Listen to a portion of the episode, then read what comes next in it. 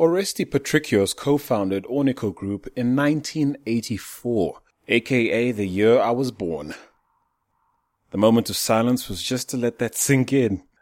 Now, while incredibly disruptive in its time, the video reel production business Oresti operated back then is a far cry from the media conglomerate he runs today. Ornico Group has made a solid name for itself in Africa's leading markets, boasting a client list which includes the likes of MultiChoice, Old Mutual, and Woolworths. In this conversation, Oresti shares on the influences that shaped his success and explains how understanding that business is all about people has helped him pick the right partnerships over the years. This is African Tech Conversations.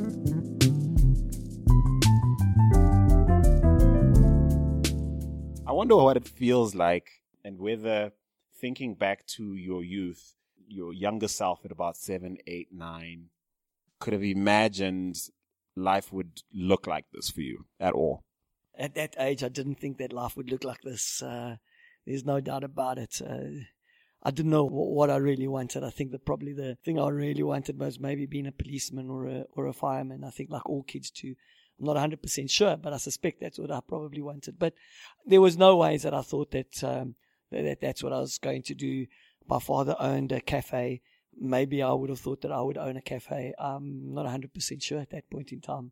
Your Greek heritage meant that you grew up around a lot of entrepreneurship of, of many different sorts. I wonder how much of that heritage informs your being an entrepreneur today. My dad was an entrepreneur. His father also had a cafe. His two brothers had a cafe and then afterwards opened up a very successful tire a retreading company. So yeah, a lot of my uncles were also entrepreneurs. I mean, I grew up in Cyrildene, which was predominantly Jewish in the, in the 60s and, and 70s. And even though I went to a, a government school, which was Cyrildene Primary at the time, one of the things I found out, you know, when we're sitting around the table with Greeks, we don't talk business. Actually, we talk politics. Politics does nothing one of the interesting things is because I was invited to many of the Jewish homes was at those Jewish homes, they sp- spoke about business. I think I learned a lot sitting around Jewish homes and speaking about business. And at that very, very young age, I didn't realize that I was getting so educated about business. And I really think that helped me quite a lot. I must be honest. I actually have some Jewish friends and sometimes their candor takes me by surprise in that regard. You know, um,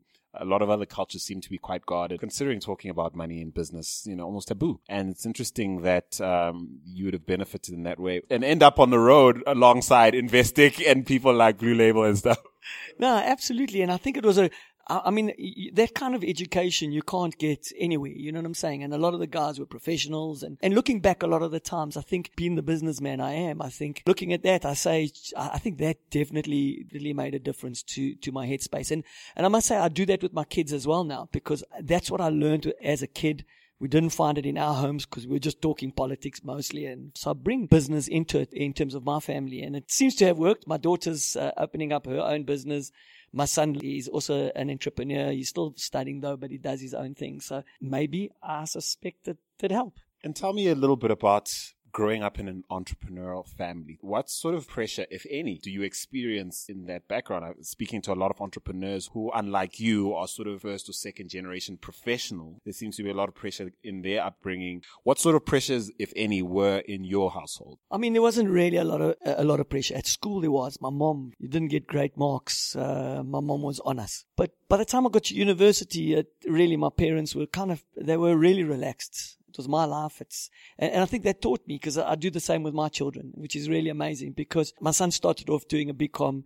Halfway through his BCom, he decides, hey, that's not what he wants to do. He wants to go and do music. And I was kind of relaxed about it, you know. I did tell him that he can be a bad accountant and make lots of money and be a brilliant musician and make no money. I mean, the the reality is it's his uh, uh it's his life. I'm doing what I really love and I and I enjoy. So I think I do well because it's more hobby than a job. So I looked at it from my kids' perspective and say, you know, they must do what they need to do. And I think because of the fact that we talk, I'm not sure that we had that, that, that amount of pressure from our, from our parents. So deciding to pursue a BCom, with it, which I think you, you, you did, uh, BCom in accounting?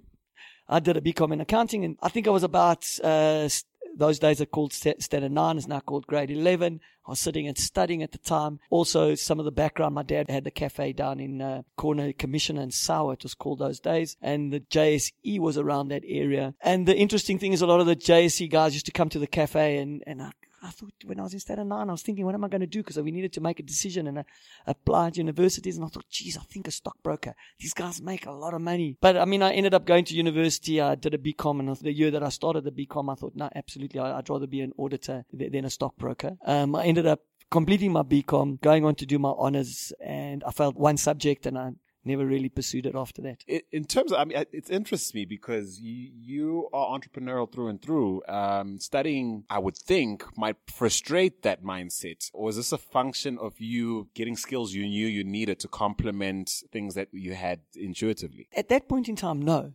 But let me tell you something. I think the best thing I ever did, and that's why I tell my kids, I mean, my, my daughter did do a BCom, but that's why I did tell my kids, you can do whatever you want. If you got a BCom and you understand financials and you understand money and you understand how that money flows, it's so much easier to kind of run a business. I don't do the accounts here, but at least I have an understanding when the guys present me with budgets and financials and the rest of it, and I understand it. And I think the best thing I ever did was do that BCom. So unfortunately, business runs on money if you if you're not earning the cash and you're not and understanding the difference between cash flows, etc., that's critical. And I think I learned quite a lot of that out of doing the BCom. Your dad went from owning a cafe to was it a chain of laundromats or, or dry cleaners or something like that, and that didn't work out. Yeah. So it, what actually happened is that they were going to take that building down.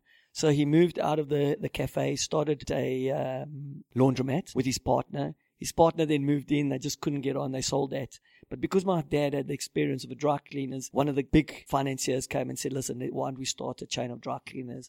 Which I ultimately did. And he opened up a chain of dry cleaners, which really, really, really went well for a while. And then he went insolvent when I was 16 years old. The emotion from my dad the day he went insolvent uh, was, she said, like, pulled my heart out. It was horrible to see, you know, my dad, who's this pillar of strength and and the rest of it just breaking down because of him going insolvent. One might think an experience like that would discourage a 16 year old from any thoughts of doing something of their own in terms of being an entrepreneur. What did that do to you in terms of what you thought running a business would be like and deciding whether or not you do something of your own one day? One of the things I do is I, critically analyze everything. I never really thought I'd ever work for a boss.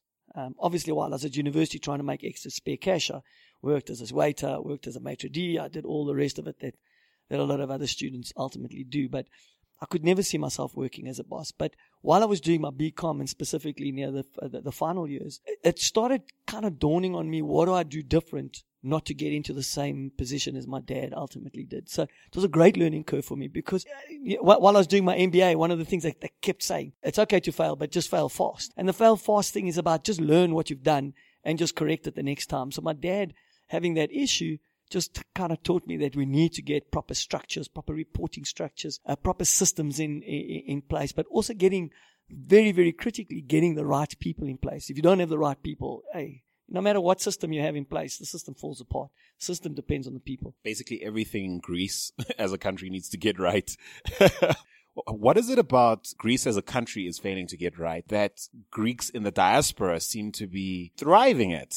In Greece, they don't stick to any rules. So kind of society that you're not allowed to smoke in a restaurant and yet everybody just smokes. They don't care. And the reality is the, the, the laws in Greece, it just almost prevents you from actually starting a small business. There's no structure um, and yet, anything that, that, that needs to be done is so laborious, and you might as well not ultimately do it. And my, and my daughter's in Greece currently starting her own business. So I understand it firsthand in terms of how difficult it is. It's starting to become more and more difficult in South Africa too, uh, I, I, I, might say. But a lot of the times, I mean, if you look at the Greeks specifically in the UK, in the US, in Canada, in Australia, the guys have done exceptionally well and in, and in South Africa. And I think it's a bit of both. In a bit that we kind of have got that little bit of a rebellious streak in us, but also the fact that the laws of the country puts, a, puts us into a bit of a structure. So you have that rebellious streak to say, I want to do better than Joe Bloggs at the bottom there, and let me see how I'm going to do it differently, but I need to stick within these parameters. So it's a really a good thing to be able to kind of stick within those parameters. What do you consider yourself first, South African or, or Greek? A lot of people actually ask me that question, but I do consider myself as South African. I'm third generation South African. I understand the South African culture a lot more than I understand the, the, the Greek culture.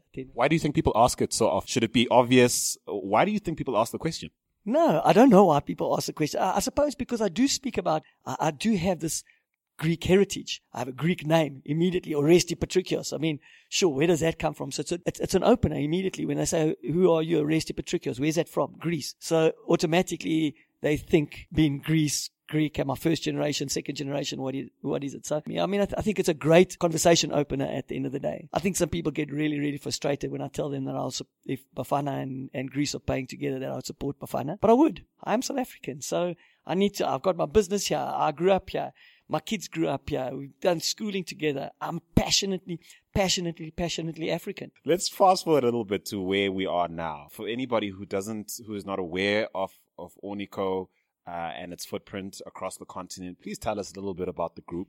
So Ornico Group, it's a it's a, bit of a misnomer now because really the only company within the group now is Ornico. Even even in terms of the acquisition of of, of of Fuseware, we didn't keep it as a separate company. We've sucked it into Ornico as a product. It's a lot easier from an accounting perspective, and that's why we've done it. But also, we've either closed some of the businesses down or disposed of the businesses kind of going forward. The, the only thing that we do have within the group then is the, the Africa businesses. So in Ghana, we own the Ornico, Ornico Ghana 51% and Nigeria, Kenya, 100%. And then we've got associations with the other 10, 11 countries around, uh, uh, around Africa. Th- those are the big markets. You know, we've got our own software in, we've got our methodologies in there, and we want to try and harmonize the data across across specifically those big those big regions. You made reference now to Fuseware, which is Mike Wronski's uh, startup, which you you recently acquired, and Mike is part of your team, correct? Yeah, Mark's uh, Mark's part of the team. I think that was part of the acquisition. I mean,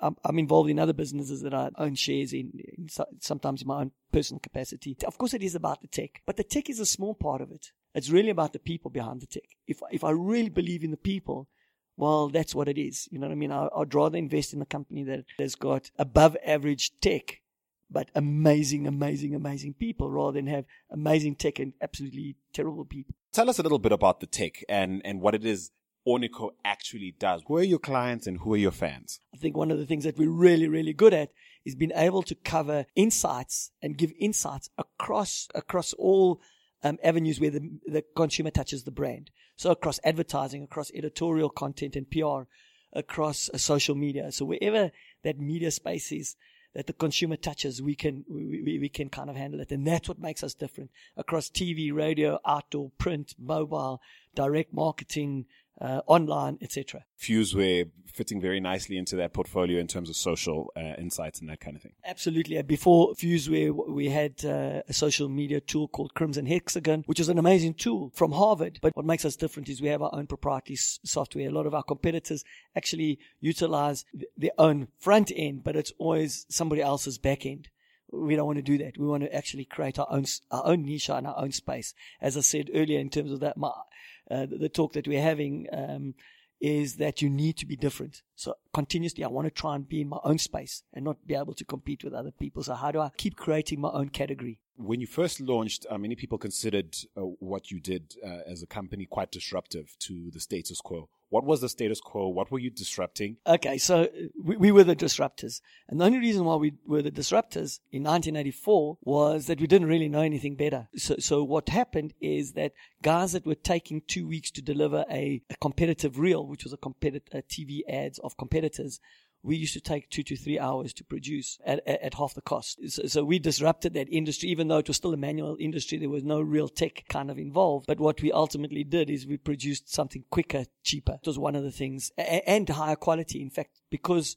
uh, I came out of a wedding background, a wedding video background, um, our quality was of a much a much more superior standard than our, than our competitors. Who's going to disrupt us now? That's one of the things that keeps us awake at night. At the end of the day, you know, what is it? And I, and and I think it could be tech and some young young company. So keep our ears and eyes opened. I know we don't have a lot of time with you, and I have to thank you for the time you have given us. What do you make of the startup scene? Which um, trend in the startup scene are you excited about on a personal level, at a business level? Okay, I'm excited about a lot of stuff. We're looking at moving into Joburg City Centre. I was at uh, Social Media Week last year, and I saw some amazing young startups. And one of the things I'm, as my legacy that I'd love to leave is when we move into the into the new premises, is able to be able to put capital together with venture because I, I really see some of these amazing, amazing, uh, uh, amazing businesses. And I think if I can do that and have 10, 15 startups that actually really, really change this digital this digital space would be absolutely amazing, and that's would be my legacy at the end of the day. Is that almost a venture capitalist play I hear in the making?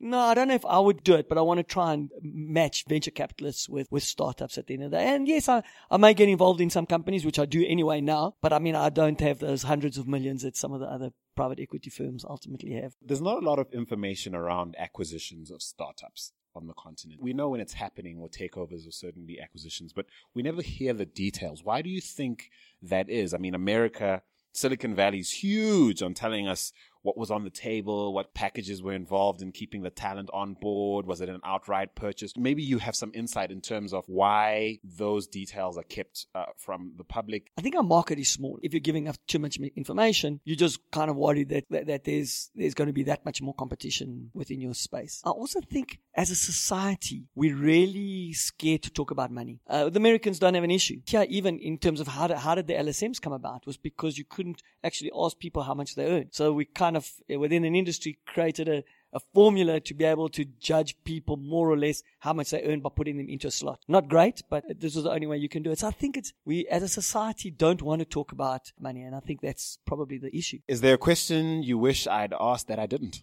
What makes a successful marriage? No, we were having this discussion offline before this conversation began. I've really learned a thing or two, but let me, let me just humor you at this stage. What do you think makes a successful marriage? Well, having an amazing wife, I think there's a couple of things. Number one, we need to grow together. It doesn't have to be in the same direction, but you need to grow together at the end of the day. So I might be doing my MBA, uh, my wife might be doing something else, but at least kind of mentally also uh, keeps them uh, keeps stimulated. I think is kind of understanding each other. Trust is an absolutely absolutely huge thing. And I think, as I said to you earlier, my wife allowing me still to be an 18 year old. Uh, it's interesting to me that you would highlight this at the end of an interview. It says something about what you consider to be one of the most important aspects of, of what's contributed to the success you enjoy as a business owner, as an entrepreneur, etc. Yeah, in fact, my wife was my girlfriend when I started this business. I started in '78. I, I, met I met Christina when we in about '79. She she went through this business up and down. They, they say behind every successful man there's a woman, and there's no doubt that my wife and, and, and my children in the later lives have made a huge difference to to my thinking. They question me in many ways. Um, they make they, they kind of streamline a lot of my thinking. So absolutely, and my family are hugely important to me. Oresti Patricios, thank you so much for speaking to us this, this, this morning. Thank you very much. It's been absolutely amazing. Thank you.